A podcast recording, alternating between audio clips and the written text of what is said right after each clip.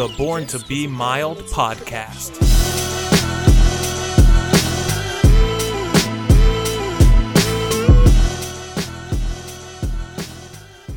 So, man, do we have a lot to talk about today? This is.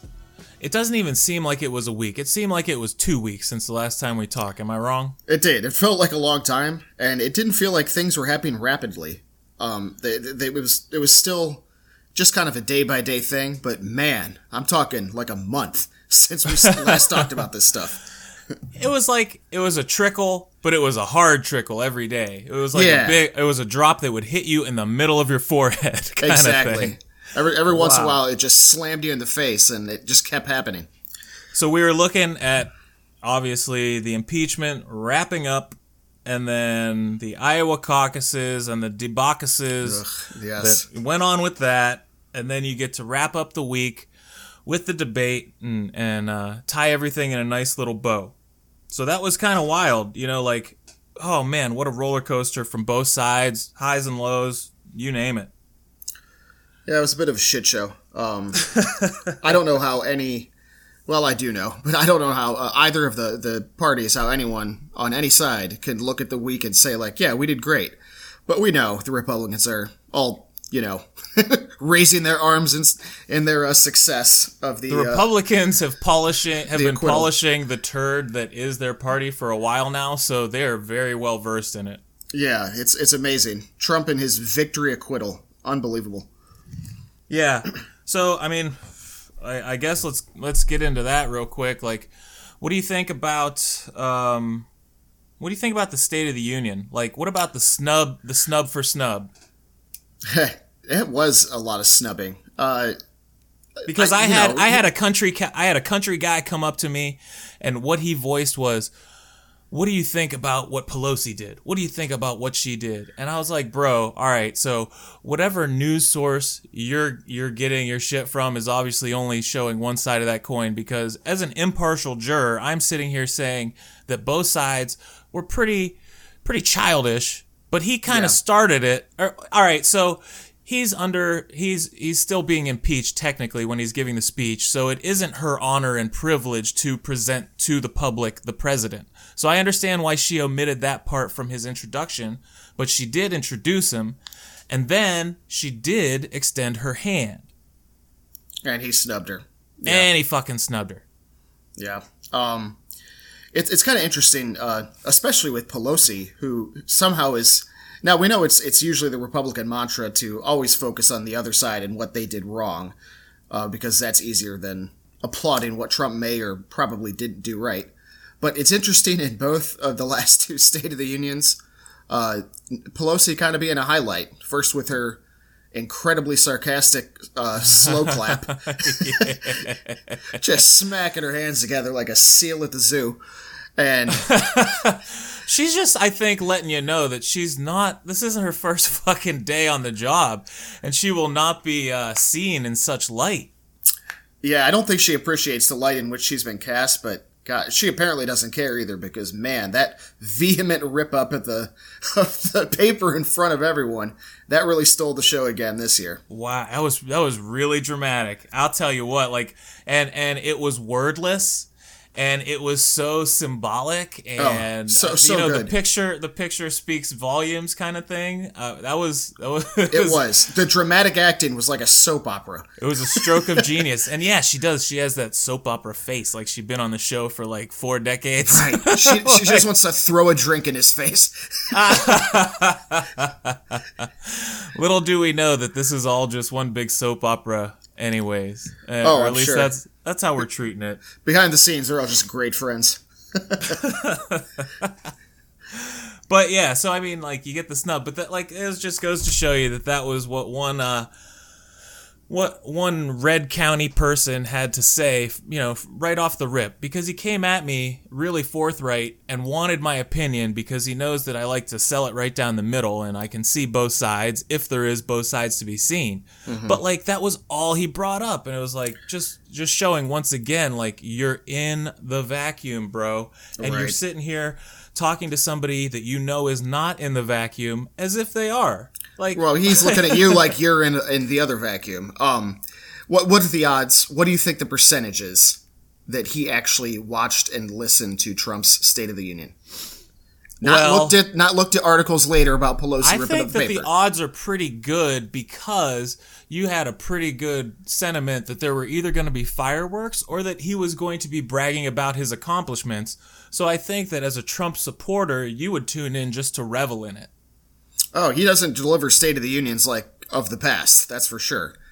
It's it's a party for himself. Um, It, but it's a revisionist history if it is. Obviously, You're absolutely. good, that, but that's what you do as a president. You cherry pick. you do. Um, and that's how it's supposed to be, but you're supposed to also uh, have a truthful representation of what's happened. And so we know that he is not exactly uh, the best steward of the truth.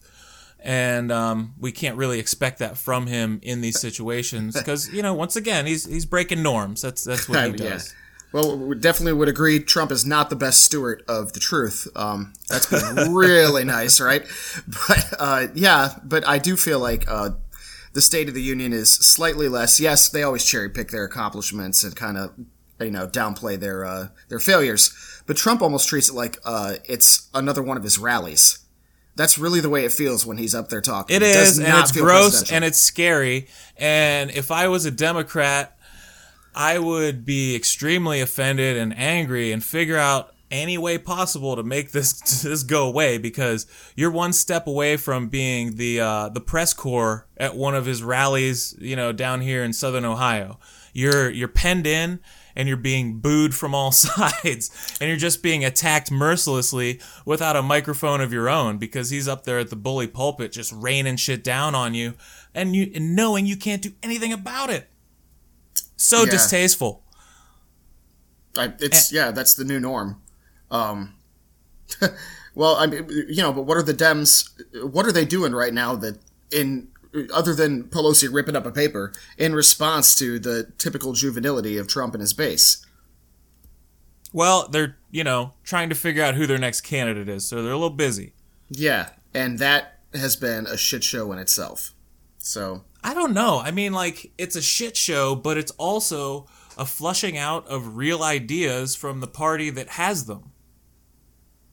So, like, there is going to be uh, lulls in the process, and it's not going to be uh, fire and brimstone like you were getting um, from the, the last action hero in the last election cycle on the Republican side. It's like it's really tough to keep up with that level. Uh, you know, when everything was turned up to 11, and you're not supposed to. It's not supposed to be this this insanity ride that we're on. We're not supposed to be keeping up with what this fucking guy's doing every day of the week. And I think they feel- are to some degree. That's why I'm saying it's the new norm. You don't think that Well- Sanders is somewhat kind of mimicking that style in- of uh, fire no, and brimstone? Absolutely.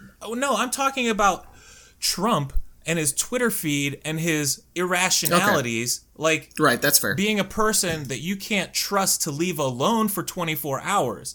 Now, right now, they are in the news, it you know, with extended regularity because we're in an election cycle, obviously, right? Sure. But I mean, like, aside from that, we're having nuanced conversation about policy and about uh, electability. It's it's really wild to see that on the stage. I mean, we can get to that, but let's let's go back. Let's go back to Iowa. Let's, Go, go, back to to the land of the hawks with the eyes, man. They are fucking. They'll see you. They'll see you coming. Yeah, the Hawkeyes, they- the Cyclone cities. Let's go. Let's go see what's up in Iowa. All right, so let me start by saying that I used to think that this was a really cool process, and now I totally hate it, and I think it should go away forever, and it's totally stupid, and change my mind. Why don't you elaborate on that first? And I, will, I will give you a retort. All right, so you have this system, right, where you're going into the gym, and your neighbors are over here, and you you have the fi- you have the first count. That makes sense. That is where you find out where everyone stands and everyone gets to be represented. And then you have the reallocation, and that's where things are completely revisionist, and I don't fucking buy it. I mean, I understand like the horse trading, and like maybe if this was I don't know. I, I think it's cool, like the process of trying to persuade somebody to come over to your side. The problem is, I think it should have been done at the outset. I think that the final or the first count should be the final count, and that you should have been doing all this shit showing in the gym before that count happened. Because essentially, what you would be doing is saying, all right, well, Donald Trump won the election, but if we can have all the Green Party dudes agree to come over to the Hillary side, now we win. That's what I see it as. Tell me, uh, is that is that wrong? If you're viewing it through that lens, no, that is not wrong. Uh, that that is that's probably part of the idea. I, I would imagine best possible outcome. Yeah, it's it's after the factism. Yeah, I think what they were always looking for during this last cycle is they were trying to unite the party, though, and it's and they, they did. They wanted they and not the party just the entire left. I mean they wanted the green party. They wanted to they wanted to bring over libertarians and independents. They wanted everyone to vote against trump and i think what they've managed to do is just splinter everybody even worse. And you can see that in the turnouts perhaps because they were saying that they were only equal to the 2016 levels and they were hoping for like the surge levels of the obama uh, election years, and that didn't happen. Yeah. So they're trying to extrapolate. Well, does that mean that there's going to be a lower turnout nationwide, and therefore a Trump victory is going to be fucking inevitable? You yep. know, like oh, you're like, seeing all the same disillusionment. It's. Uh, I, do you think it has a lot to do? I mean, it's impossible to say in 2016 that the Bernie Hillary feud wasn't the main issue. Uh, do you think a lot of this is on Bernie's shoulders again? Because he is really divisive yet again on the left. Well, I think that we have the. Let's get back to Iowa just in general because sure. I think that it's just too white and not emblematic uh, enough of the country to be starting this whole thing out. So, like, you have two problems with it, in my opinion. You have the fact that it's too white and not emblematic, and then you have um, the caucus system in general. So it's like wrong on two levels because you're not getting the right results and you're not getting the results from the right type of people. So I was trying to look at this um, this article from 2016, and of course it was done by uh, the Loving Angels over at NPR. Bless them all. Um, and it was um, it was look it, they were, they were already looking at it. They wanted to find out what was the perfect state to start the presidential primaries with because you know it's it's like it's out the starting gate and it gets people going or it puts people in the dirt and has them you know coming from behind. So like it's a good thing to do as as a party to really uh, to, to look into where we're going um, you know in the future and find the right state to start this stuff out or the right uh, series of states but definitely have the right starter that will. Um, yeah, I don't agree that that's Iowa. No, you, you have know. to show where the party is as a whole out the gate because people yeah. want immediacy nowadays, and and you're not giving it to them. What you're giving them is false positives. Oh, 100 percent. I mean, when you look at this this lineup of uh, of people at the top of the list, now it's it's the names that you would expect to be at the top of the list, but the way they're represented and the order that they're in, you know, that has no bearing on how the the national results are going to play out. so, I mean, I don't care how good the butter on a stick is in Iowa. Uh, they've got to find a, a, a, better state representing uh, how the Democratic Party as a whole is going to swing. They absolutely do. Um, what would you then, pick? Where would you then, think? Well, um, the list had Illinois as number one, and that made the most sense. I think it's Illinois, and, Illinois and Virginia um, the number one thing that they had in terms of their matrix was how emblematic was it racially of the country as a whole. And there were a couple of states that didn't that you know were real far off like 30% 38% they were even like new york state or something like it was wild. Yeah. But like i think illinois was almost in the single digits. I don't know maybe 18 who the hell knows what i think illinois was vastly, great. I, it I, was it, it made a lot of sense because it's metropolitan, it's urban, it's still it's Midwest, Midwest, but yep. it also has real Eastern uh, tendencies, you know, East Coast tendencies sure, and stuff like yeah. that, and yet it can still, you know, hold its own with um, Wisconsin if it needed to, or Minnesota if it needed to, in terms of a morality. Right. And it's still a predominantly blue state because, let's face it, Chicago is the majority of the state. Absolutely. So, yeah, Yeah. That, I think that would be a great place for the the Dems to come out of the gates. Could you imagine though? That would be pretty wild. Like the Illinois primary kicking it off the That next election cycle. That would be fucking rad. That would be that would be rad. I would love it. I think that's a great choice, to be honest. I hadn't even considered it. I'm sitting here thinking of like the most liberal states. I'm like, yeah, we should do it in California. That'd be a terrible idea. It would be a horrible idea. You got oh my god, can you imagine the crazy lizard people that would rise to the top of the ballot? just all lizard people across the board. oh man, There would be a sun, a moon, and a star all on the ballot. unbelievable. No, but I, you know, so uh, that's definitely something to look at because what Iowa has done to, I guess, the primaries, but specifically the Democratic primary process, is is something that they are going to need to recover from quickly. Um, you don't want any distrust, right? So that was the main thing that I was worried about as a takeaway from the caucuses was some kind of obviously it was just a blunder and everyone understands that an app can crash and we can have really tough times with our electronics Right. but in in the climate that we're at right now with political interference we definitely want to have as little of that as possible on any side let alone you know the side that you think that you might want to have be victorious and so I, I thought it was pretty shitty. I was like, come on, man. You guys are really shooting yourselves in the dick here when you can't even like agree that this brand new app might not be the smartest way to go in terms of the most important thing in the political season.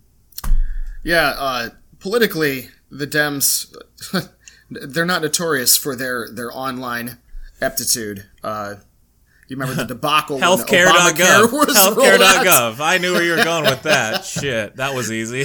So know. you know, let's let's hold off on the apps for a few years till you guys get it figured out. Absolutely. Can we trial run it in a mayoral race? Or some, you know, like Yeah, you something much doing? lower stakes. so Christ Almighty. yeah, just do like the treasurer of Canton, Ohio. We'll roll it out right there. Um. So yeah, so like, Iowa was bad, and all right, timeout. I'm I'm doing my little. uh Let me mark down twenty one. We have a lull because I'm brain farting because I'm trying to check sh- check shit off this list, and I probably shouldn't do that. But I'm doing it because it's kind of out of order in how I wanted to talk about it or how we ended up talking It absolutely is. Yeah, we're skipping around a little bit. I I'm just kind of recording notes in my head as we go. And so I'm a dum dum. Yeah, you got to kind of I- multitask. It's kind of I can't. no, but I can't. I, I apparently can't do it. That's what I'm getting at. Uh, all right, coffee, water, and then we'll be back back at it. we left on uh what we say uh oh yeah. Iowa's rolling out we're- uh, something yeah when they rolled out the the app. So back to Iowa. Yeah.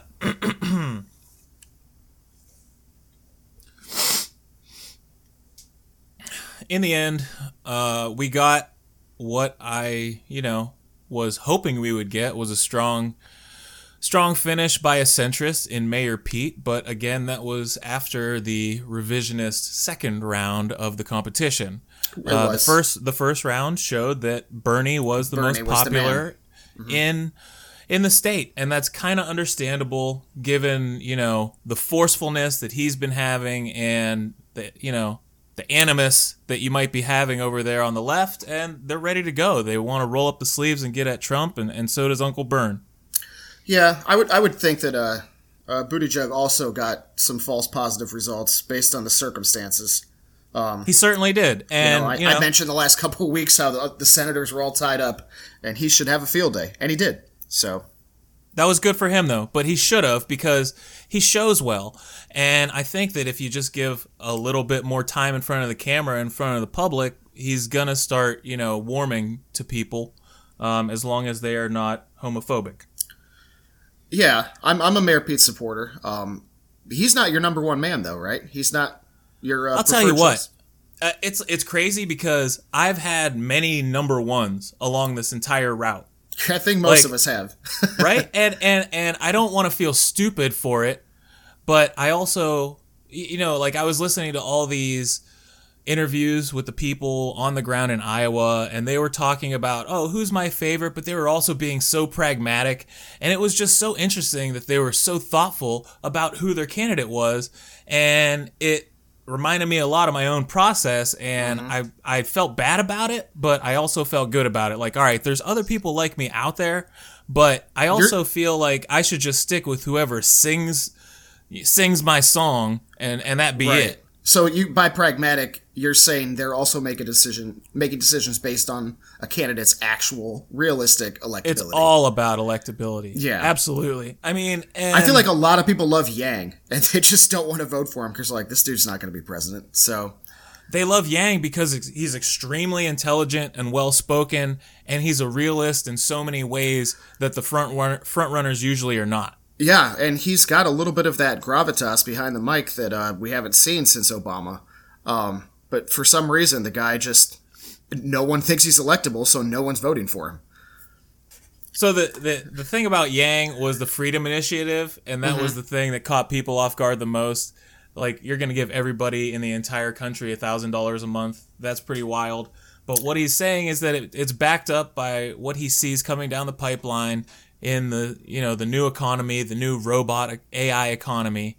And there's going to be a lot of people out of work, and there's going to be a p- lot of people in between jobs, and there's going to be a lot of people that just need to make sure that they have that baseline income no matter what because people need to not get kicked out of their homes, keep the lights on, this and that, and also make the extra ends meet and spend that extra money in the town square to make sure that the local economies stay viable and all the cash, you know, stays, you know, locally. Um, yeah, and uh, meanwhile, all of that to uh, the the conservative side of this country is just It's a huge giveaway. Absolutely. Yeah, I mean, so you know, you've got Fox News. They just ran a hit piece on him like a day or two ago. Um, because that's what I mean. Because it on him. sounds so crazy. Yeah. and that's why he's not being taken seriously. Right. and it's something that can be explained away as so pragmatic and so forward thinking, and something that could possibly be to the detriment of almost no one. Right? You could It's show too far almost, leap ahead, though. I, I you agree. could show almost though. no downside to some people, and they're still going to say no because it is so foreign. Mm-hmm. And that is where we get into the centrist versus leftist debate. That is what I want to talk about.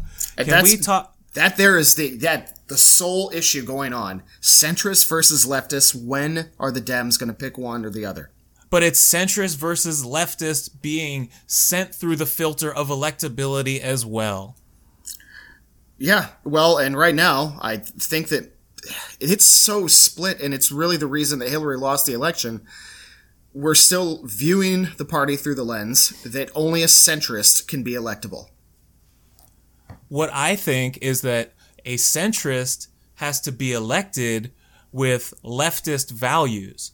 That's where you have to just say we need to take baby steps. Yeah, and you're not the first person to say that. I mean, that's quite possibly the thing that most of the Democrats on the news are saying the most. We need a centrist who is actually has the progressive values of somebody. What's like wrong with that? Bernie it's the best of both worlds, and. I can understand that when you have someone like Mayor Pete who sounds so much like Obama, you can say, "All right, well, he will just um, end up in a a centrist puddle."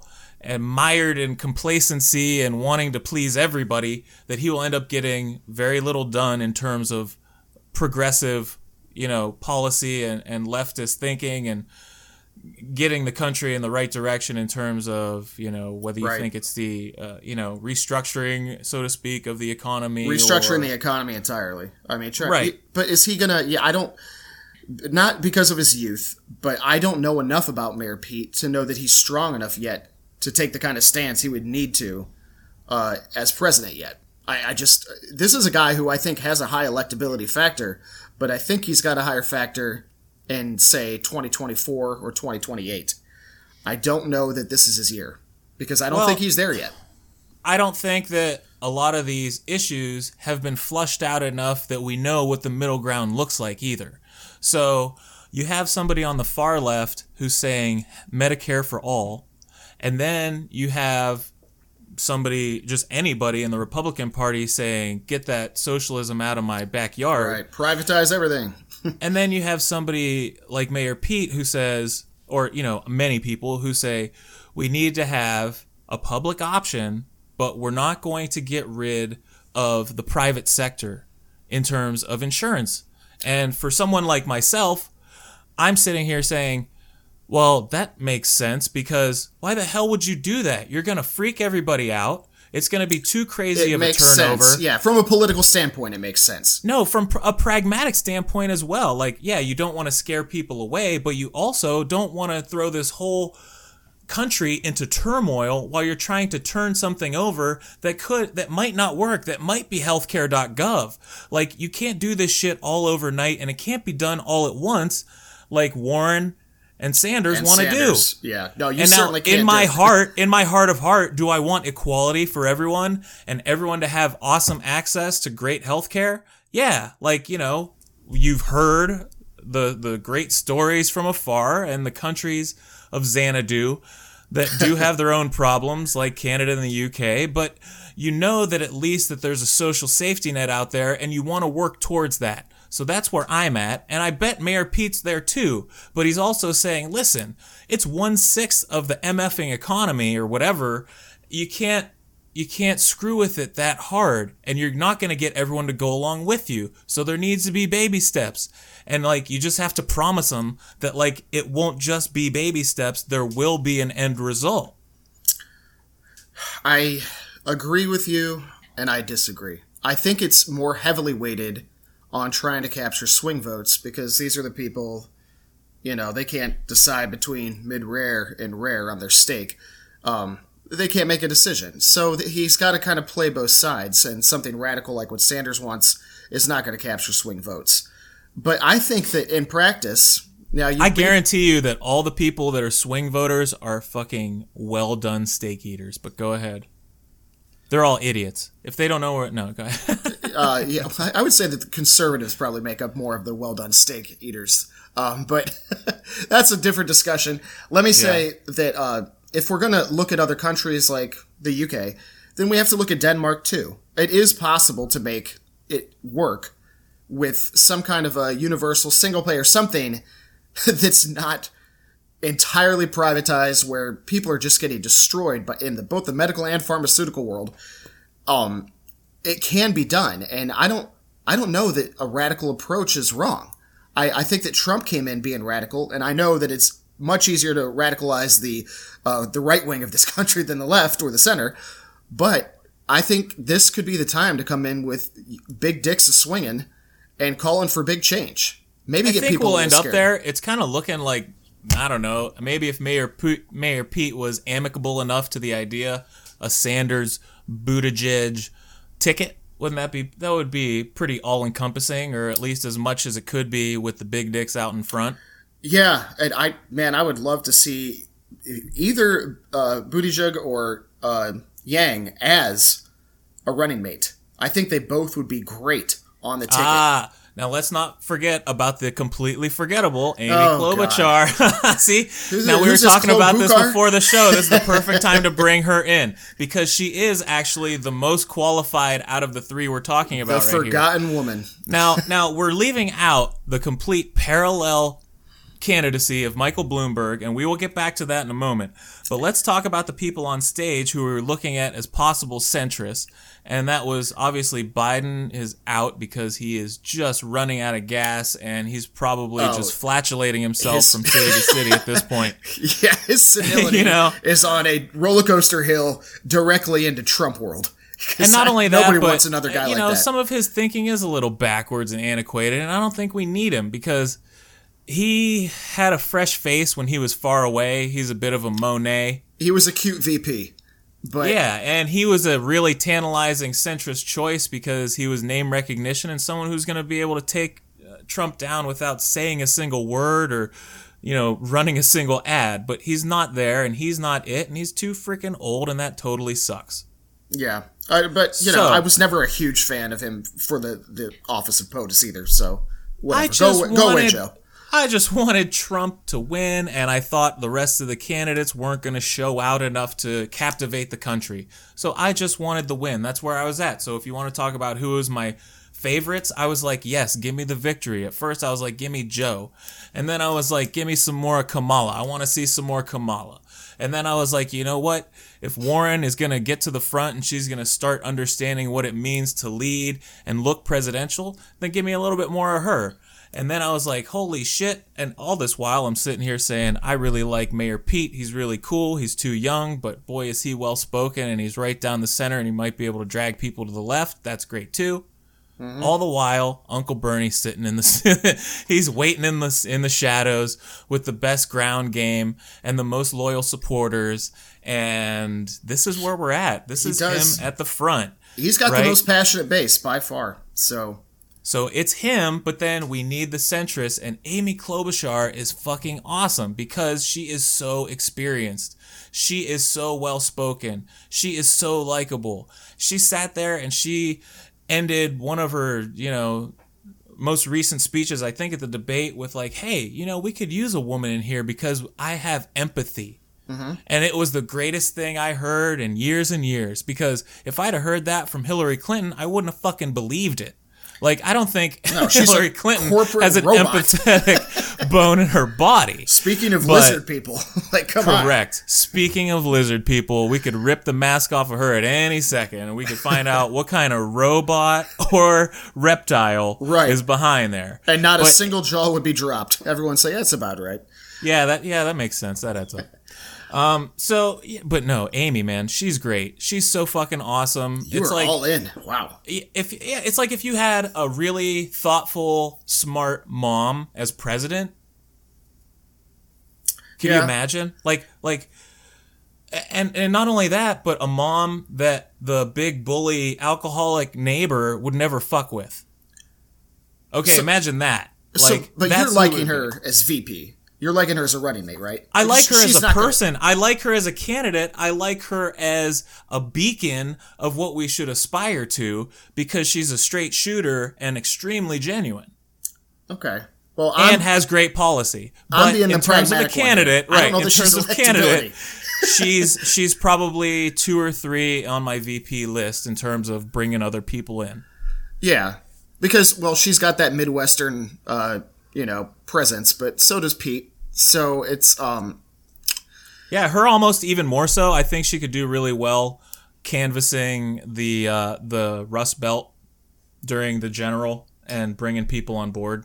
You think so? Okay. I, I do. As long as she was able to come to a consensus with Bernie in terms of where they were thinking about going. Because another thing I wanted to touch on was the my way or the highway attitude that we have sometimes from the far left.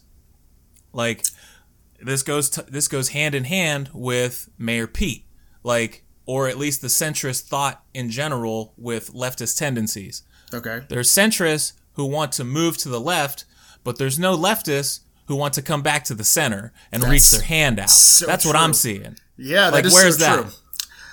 No, because like it's it, hashtag same team, motherfucker. I know. You know what I mean? No, but they're yeah, they're the same people who decided, well, I'm just not going to vote in 2016 because you know, Hillary. And my guy, yeah, my guy. well, oh, I, I oh, now you see what happens. Reap what you sow. Ugh. Yeah, well, there's there's there's definitely a ground movement swelling that you know just get to the polls and vote against Trump.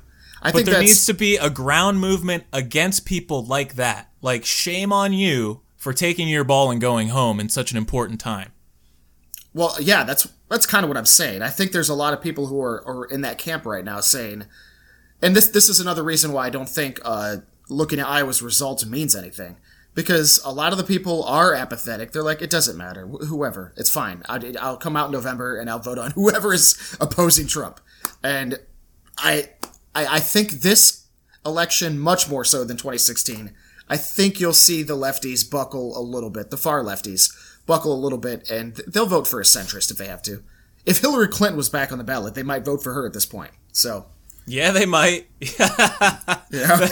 They'd be like, please, God, anybody. Yeah, just get him out of there. Bring all of the lizard people in and get this one out. So. But she is so bad. I, I don't even want to think about her. She makes She is me, awful. Yeah, she's she. Ucky. She's icky ucky. my hand was burning as I as I checked checked her at the ballots. exactly, exactly. It's like her walking into a Catholic church. There was Oh. a little bit of fire in the air, a little There smoke was. in the air. Yeah, the devil was just collecting souls that were sold to him that entire day. But so yeah, the left hopefully comes on board with whoever gets elected. However, what happens if this guy comes out of left field named Michael Bloomberg? I mean, was he even in the ballpark stadium? I don't even think left field is far enough away. This dude was like, all right, I'm just going to show up here, throw another podium up there. I made a lot of commercials. and he made a lot of commercials. This is the Citizens United possibly working towards our benefit in the end. I mean, uh, Craziness. So like you have nothing but money just draping politics right now to the point where someone doesn't even have to show up on the ballot at the first few states. They don't even have to show up at the podium at the first three dozen debates. And they can be in everyone's ear, in everyone's podcast, in everyone's home, in everyone's TV commercial, mm-hmm. and be running neck and neck with the front runners on a completely parallel candidacy that hasn't even engaged the other people running for the office. I know. And It's insane. He's running a successful campaign based solely on the I'm not Donald Trump.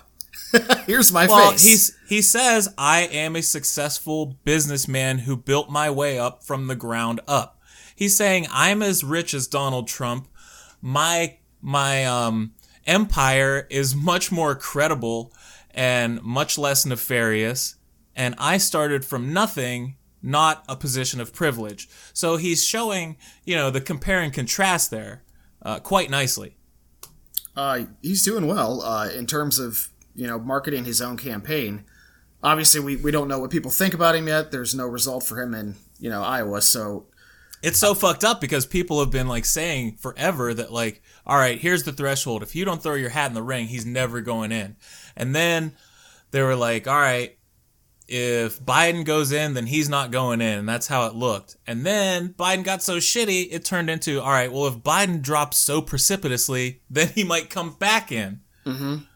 It was like, all right, jockeying for uh, old white man at the center. There's only one. There can be only one. I mean that's that's pretty much I, I don't know. I, I'm thinking that the only wild card I see coming in for it's to me it's going to come down to Sanders, Warren, and Bloomberg being the wild card. I don't think I don't think there's enough for Pete to get up there. Um, it's really going to come down to those three, and he could really upset the balance. And I could see uh, Exactly. Elizabeth Warren being a dark horse, and suddenly she's our candidate. What would you think about that? Um, I don't see it just because toe to toe with Sanders, like his game is so much tighter, it seems, and and seasoned. I think that's the thing. Like he's gone through one election cycle, so his Rolodex was on point to begin with. And she And- adapted a lot of his ideas to begin with. So she kind of feels like an offshoot Bernie. She is she is a bit of an also ran and I I don't know. I respect I respect the knowledge that she has and the learned approach that she takes. Sure. I just don't know if um, if that is the right temperament for president because she has a lot of my way or the highway tendencies. I don't like to see it from Trump, so I don't like to see it from someone on what I would consider my side of the aisle. I I don't like when things are an eye for an eye in that way. I don't see her as being vindictive.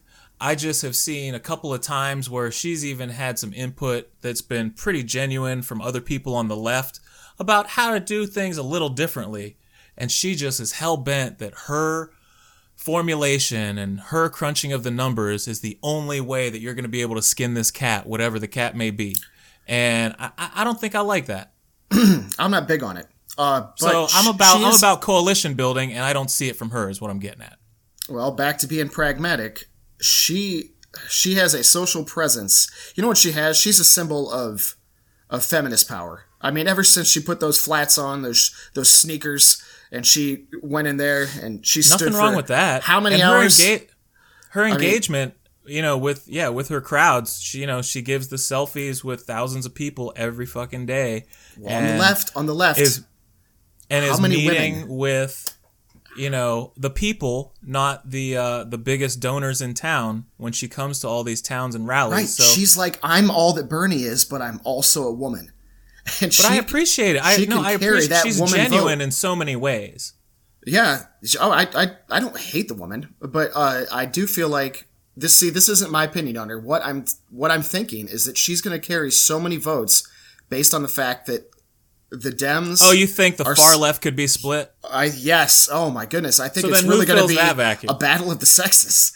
So, and that's why I'm saying that. Um, So you think Bloomberg has Bloomberg- a chance because he will end up as the uh, the centrist nominee, if you will? Correct. He's going to steal away votes from Bernie. He's going to steal away votes from the Senate or the center. Excuse me. Um, it's he. I, I don't know. It could go a lot of ways, and it's all based on these little nitpicking uh, political nuances, and uh, it's going to be interesting. Um, I don't even know if I have a favorite candidate. I recently said Bernie, but I don't know what I believe anymore. I've, I've lost I've lost all hope thanks to iowa I don't know what I believe anymore. It's- It's, It's such a mess. It's a man at the end of his rope, people. Well, this is what happens when we have another uh, election cycle where the entire party just seems a little disillusioned and confused. Is it exhausting? It's a it's a little bit exhausting to follow it because it's wasn't it just so much easier when you just knew? You're like, yeah, it's just gonna. I mean, Obama and Hillary did have a, a battle in 2008. No, no, But at no- least there was only two. Yeah, at least there was That's only what I'm two, saying. and it all the almost people, felt like all either people is so exhausting. either could be viable at that point. You were like, well, either one. Of course they're viable. Like she's been waiting for a long time. You know, Yeah. her Well, and- turning the barrel, and then it's the she upstart. wasn't she wasn't quite as hated in 2008 as she was in 2016 either. No, she had the freshness. Yeah, uh, but yeah, this now we've just got a, a shit show of all these people, and I don't know what's going to rise to the top of this. Well, you know, once again, I can only say that we're going to be getting issues out in front of the American people. And it's up to them whether or not they want to buy in on them. And as long as you can still see um, your towns maybe getting a little bit worse or your health care coverage and premiums going up a little bit more each year, you can hear these numbers about the economy. And if it doesn't reach you in your everyday life, then the messages that do are going to start being the ones that turn you uh, to the other side in the voting booth. And by that you mean swing voters are going to come around. You think I mean, centrists just- are going to move to the left? I mean, not just that, but we're we're we, we can't be looking at, at leftist and rightist policies anymore. We have to be looking at just American policies because But we have, will continue to do that because it's been successful as far as every Republican is concerned.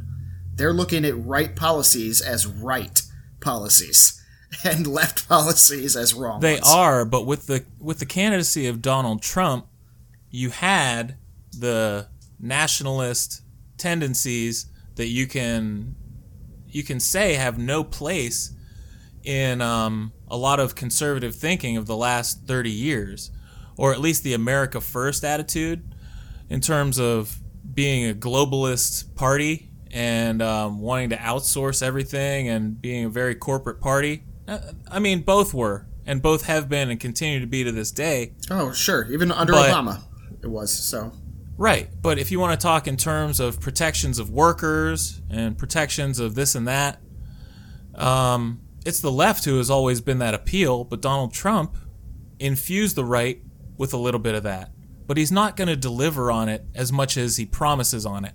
So my point is, is that they can both say that they're parties of the people, but in the end, only one is going to present the policies that deliver. And after you're lied to for so long in one fashion, in the fashion of the populist, you know, and it doesn't deliver, then you'll finally have to come around to a party that is a little bit more inclusive. I like to think that's true. Um, Me I too. think that's the vision when you look at guys like FDR and uh, even as far out as uh, as LBJ. I think they kind of had a an idea that that's where they wanted to push the country, and I think that I think that both the uh, reaction by the right, uh, the, the very negative reaction by the right to Obama, and now their reaction to Trump has kind of set this country in a real regression in terms of where we were headed. So we need something like that to happen. We do. And we have to start looking at common standards and common ground. So maybe we're not going to sit here and have common ground on immigration, so to speak, but we can probably have some kind of common ground on healthcare. Like, where is where are the the spokespeople for all the the citizens who are for national health coverage and yet their representatives are denouncing it in Congress? Like, why are we not hearing more from them? Because if you take a poll nationally and you ask, would you like to have your ass covered 100%? How many people are going to walk out of that saying no? Now, you didn't ask them how is it going to be paid for or whatever. You just asked, is it worth it for American people to have it as a as a right? And that's just be, it's all in the presentation, right? Because it's if, all in the presentation. And, the, and then you work from there. You work from common ground. You say, don't we deserve this as the richest nation on earth? Don't we deserve to fucking figure this out one way or another? Yes, check yes or no, and then we'll go from there. Well, I think that you hear people like Bernie and uh, Liz saying stuff like that. Um, but for some reason, it sounds too radical, and it's you hear because- it. But then step two is I'm getting rid of everything, and people like myself who have health coverage that has been slowly getting you know worse and worse and costlier and costlier through their employer, but is still better than getting it on the open market by yourself is a little wary because we don't know what a public option will entail or how good they'll make it or how you know faithfully they will roll it out as a government entity because there is a little bit of trepidation with those types of things. Mm-hmm, so mm-hmm. until you sh- you know proof is in the pudding, you can't tell me you're going to take it away. It's too quick, it's too abrupt. Okay. Well, yeah, that is about presentation too. Um, right? I'm just not sure a lot of people are getting the correct message because, as we've discussed before, the media is always presenting these people your free healthcare is going to do this to you. It's going to do that. Not it might, not it could, because no one really knows yet because the system doesn't exist yet. But these horror stories are being implanted in people's minds, and when when are we finally going to have a media that's really just presenting actual numbers? All so right, that constituents' so minds sucks. can be changed, and senators won't have to abide by people just because they're wearing a red "Make America Great Again" hat. Correct. So here's what sucks: is that we don't have the straightforward presentation. Like, if it was up to the right, or if it was up to Donald Trump, he wouldn't even have any funding for Sesame Street, right? He doesn't want to fund PBS, and he certainly wouldn't want to fund any kind of down the middle governmental completely nonpartisan and non-biased entity that would come and give you the facts and then also possibly take money out of elections, right? Right. This is where we would like to go. We would like to have no money in our elections and we wouldn't want to have the most money always win. But what do you do when you're fighting against the media landscape? How do you shout louder than them?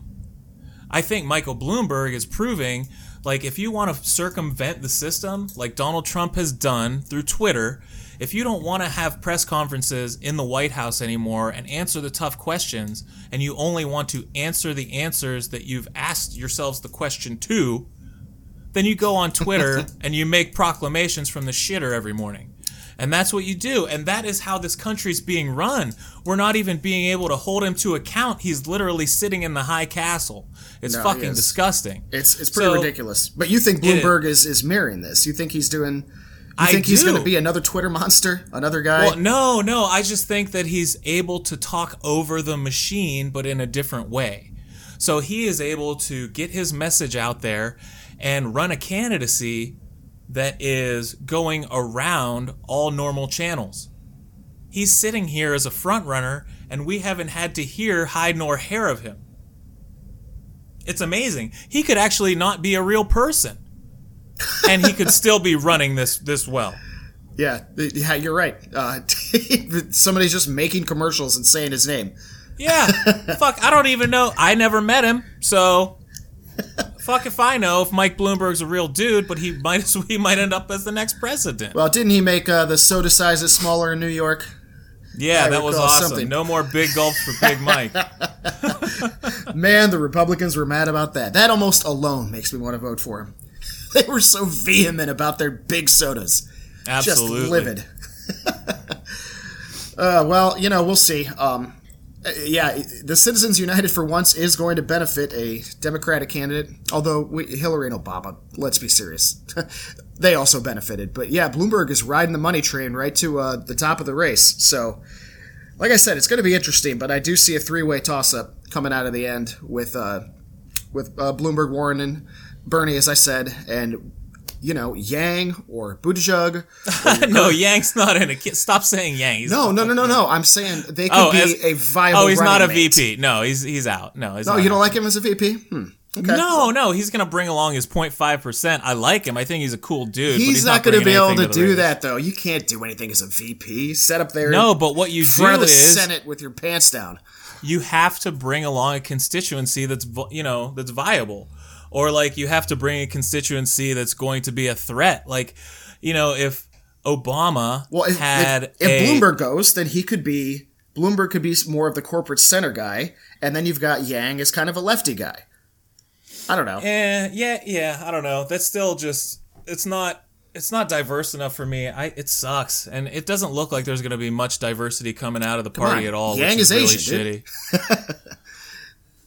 Yeah but he's asian That's, I know Asian. that's like even that's like even whiter than white isn't Bloomberg Jewish too? That is huge diversity. once again whiter than white fair point. like like you have to we have to start looking more socioeconomically diverse like let's get some black and brown up in here that's that's a lot of the party where are they at what's going down um i mean and this is just the wrong cycle for it and we got what we got but you know Somebody can maybe in the in, uh, future Somebody can rope in Cory Booker. Is he uh or is he too can white we well? leave can we put Cory Booker on an island and bring him back when he's a little something or little some, little something extra He'll, he'll be back He in, t- in 2024, showing his face like, "Hey, I might run for president again." Like, Oh, uh, he'll be back because New Jersey will still be a state and they'll still need a governor or a senator. So he'll be there. He'll be around.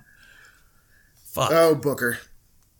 All right, so I'm done with politics until about 10 minutes after this podcast. Let's let's, let's move on to something else. Something more interesting. All right, let's talk about um what do you want to talk about? Let's talk about McDonald's. Let's talk about McDonald's and the Monopoly game. Did you know that there's a new uh, documentary out about the McDonald's Monopoly game? Uh, no, I actually didn't. Is it Netflix or? It's Netflix, and it's about how it was all a big scamola. Well, yeah, we knew that. People were absolutely going in there trying to get Boardwalk and Park Place. And they, No, it was a scamola in that all the winners of the million dollar prizes are from the same family. yeah, there was, you know, uh, there was always the conspiracy theory back then because you know, Right. you remember what happened. You'd always get two of the like the properties Yeah. you needed, and everyone had you had like eight, like Vermont Place. But But then, like everyone thought, you know, it was this like, um, it was this thing where you thought like the other one was on the other side of the country. No, there was just and only like, like- one of them. and they were being Yeah, given yeah. to someone specific. Yeah, and no, I think we all knew that. I was a kid, and I think I had that figured out. I Yeah, was but like, it okay. turns out that there was a much more nefarious and consorted effort to uh, get this money into the hands of the same people, that same family. What family So, yeah. this? Uh, I don't know. I only watched like half of the first episode, but it was pretty sweet. So keep an eye out there, and it's going to be a multi-part thing, and Hmm. it's pretty cool. Like the production value on it is amazing. It's like big short level of like cutaways and like framing in the screen and stuff, and like really captivating and really fun. And this FBI agent is is fucking hilarious. So it's it's extremely watchable. I'll give it a look. Uh, yeah, I mean, I, I'm always looking for reasons to hate McDonald's. So There you go. you know, how long ago was that? Uh, what was the name of it? Supersize Me. Do you remember That that, awesome. documentary? Morgan Spurlock, absolutely. That was fantastic. It was. It was. He was really good, actually. I just love how the guy, you know, he forces himself to eat McDonald's every day for every meal. And then he did it to But death. he and then he remember he had his own series on TV, and he had to like live on minimum wage. Uh, You know, I didn't catch all of his stuff after that, but I did enjoy that particular documentary. Just watching Yeah. him stuff double quarter pounders down his throat to the point where he looked like he was about to He was climb all bloated and he was like jaundicey. His face, he looked terrible. This is, he's like, well, it's been five days. Damn, dude. And he's in his car and he's so miserable. His doctor's like, just looking at him like, dude, what are you doing? There was a so- there was a big game last weekend. Um, it was good to see your uh, my homeboy bring home something. Yeah, something, yeah, something. that was really cool. I think it actually kind of played out like I talked about. So I mean, it did. I I you know, it's weird with this show when we record on a Sunday and I think the only thing that gets in the way of that being a really good timetable is the effing NFL. The NFL. Because we can talk we can talk all we want about a wrap up of the week and politics and culture and you know, whatever. Then we hang up and they start playing games. Yeah, yeah, yeah, yeah. And then the fucking results are so stale. By the time we get to them the next Sunday, it's like, Oh, does yeah. anyone even care? And does it, and but that's what I love like about SVP. There's right? been 96 hours of consecutive sports talk television about all of this stuff already. but do you know SVP how he does the what what I got wrong or something segment? Uh, yeah, well, it's a, Cow- Cowherd's got the same thing. A lot of guys. or. Cowherd, yes, Yeah, yes. where Colin was wrong, where Colin was right. Yes. Now he's got enough time, you know, within his week that he can hold his feet to the fire because he likes to extrapolate and he's got a lot of airtime. But Oh, yeah. I think it's great that people actually go back on comes their in with the and hottest of revisit. yeah, no, it's it's actually a brilliant uh, maneuver on his part. You know, we can talk about where I was wrong. I thought the Niners were a better overall team, and you were right. That Chiefs offense and Mahomes. I mean, My homies. God, and those receivers. Oh, I don't Yeah. ever. I, Sammy Watkins is unbelievable. So, As your third option. What Yeah. a great what a great setup he's got. He had an unreal game. Yeah, they were they're, they're a good team. I think it's really great that we're finally seeing quarterback like enough with the Brady's and the Mannings and the even I love Drew Brees, but we need some new blood in here. Yeah, Philip Rivers is like a hundred. There, we- there you go. And a nice segue from our last little segment. We got some browning of the quarterback position going on. Oh yeah, Mahomes. I mean, now- uh, Mahomes is he's half black, right? As he, he's uh, Yes. I, I don't. Yeah, he's but he's amazing. It's it's just good to see Lamar Jackson, man. all over the NFL. You're finally Amazing. seeing uh, guys where it used to be just Randall Cunningham running or Michael Vick running. Now we got real quarterbacks out there just killing it. Hey, Randall Cunningham threw the ball. He threw the ball. Michael Vick threw the ball. but they weren't. Michael Vick was fan. They weren't drafted or picked up. I mean, okay, Randall Cunningham threw the ball when he was with Minnesota for a year or so, and anyone can throw the ball to Cris Carter and Randy Moss. But Bro, when he, was good on the Eagles. I don't know what you're talking Oh, about. in Philly, he was all about the death-defying leap into the end zone, like flipping over guys. No regard That's for what his he. Body. that's what he should be remembered for, for sure. Because yeah, he changed the game in a lot of ways. Yeah, well, that um, that mobility, there's no denying it was kind of a stereotype that stuck with uh, uh, people of color playing quarterback for the last 20 years. You know, the only ones that could be passing quarterbacks were six foot six Peyton Manning types who couldn't move if their life depended on it. And then you had a little bit of a hybrid who was also white in the Andrew Luck model of things. Oh, sure. Uh, Uh, you know, because he was a physical specimen. plenty, but like, Aaron Rodgers can even move. So, oh, absolutely. What the hell was I thinking? But Yeah. you know, like, but in terms of the nexus, the top of the mountain, we're looking at it right now. Oh, we, this is yeah. it. Between uh between Lamar Jackson, we got Mahomey and Russell Wilson. I mean, Mahomey. It's Mahomey, dude. He's a fucking cyborg. He is it. the dude can yeah, he can move. He moves a lot faster than he looks like he's moving too, doesn't he? And he's big. He's huge. He's way bigger than he looks too. yeah, oh So yeah, that's he's why he's definitely taking large. hits. He Yeah. just looks like he's lumbering along, but there's like dudes chasing him that just can't catch him. Like And Nick, that's why it's like Nick you could say could he's not catch him. no. That's why you could say he's the new prototype, but it's almost like LeBron. It's like, yeah, go ahead if you can find one. He's the new prototype, but there's only one of these guys out there. yeah, well, I mean, Lamar Jackson is a freak too, so I think he's going to have a better showing in the playoffs next year. Although he showed well, the Ravens just blew it. So yeah, it's kind of Um, a kind of a quarterback change into the guard, and I love it. Yeah, and we got Andy Reid as Super Bowl. Everybody's happy for that. Everyone loved that. I was happy for Andy. Yeah, and everybody in Kansas City, Kansas was really happy that their hometown got a Super Bowl as well. they did love it. The state of Kansas was truly proud. I got so much pushback from Republicans. Well, it's in Kansas too, and I'm like, dude, oh my lord, Just keep apologizing for that moron until the day you die, you It'll bunch never of end. knuckleheads. God. I'm gonna have to put a sticker on your gravestone. Be like, you believed in the asshole. It's unbelievable. We're trying to get away from politics. So we're talking about the Super Bowl. Can't, can't do it. somehow it circulates all the way. He's an up. infection, bro. it's he's unreal. Unreal. All right, so I got to wrap this up because I have a float spa appointment in Pittsburgh. I don't mean to be too bougie, but That is bougie. you know, I hate that word, but that's that's a talk for a different time. I hate that word, but there is nothing more applicable than going into a float spa than bougie. Yeah. But it was a it was a Groupon, so consider me Midwesterner. Well, that's uh, wait. Where's it at again? Where are you getting a, a group spa? I'm going to Pittsburgh. It's only an hour drive. Okay, yeah, that's about Yeah. three hours from Columbus. But okay, Yeah, well, everything is an hour from me except Columbus, but you know, Akron, Wait, how many how many people are in this group? for this- Groupon? Oh, I don't know. You get your individual pod, bro. Oh, okay. I, I was I was just. I don't know if you know how it works, but it's like this sensory deprivation chamber where you get in and you float. Okay, I didn't this, know that. I uh, pictured a whole lineup of people like you just laying no, down. no, you facials. really should look into it. It's like otherworldly and it's like disassociative and kind of trippy, and I can't wait to see what it's about. So I will be back with some uh, a rundown of how freaked out I got in that. Yeah, I kind of want the details because I, I really have, I have no idea what I'm picturing right now. So all All right, well, I'm getting a little claustrophobic talking about it. Uh, I gotta go. No. you're really selling me on this Groupon. Um, Yeah, so, yeah, yeah. I need a Groupon. We, I got to get to wedding planning, so I'll let you know how how awful that's been going uh, next week. Well, I can help you out with that, man, because I've already been through it. So if you need anybody to help you wade the waters, I'm your guy. yeah, it's a slow process. We're doing the destination thing, so we're weeding some people out. We're just trying to keep it small, but everything is impossible.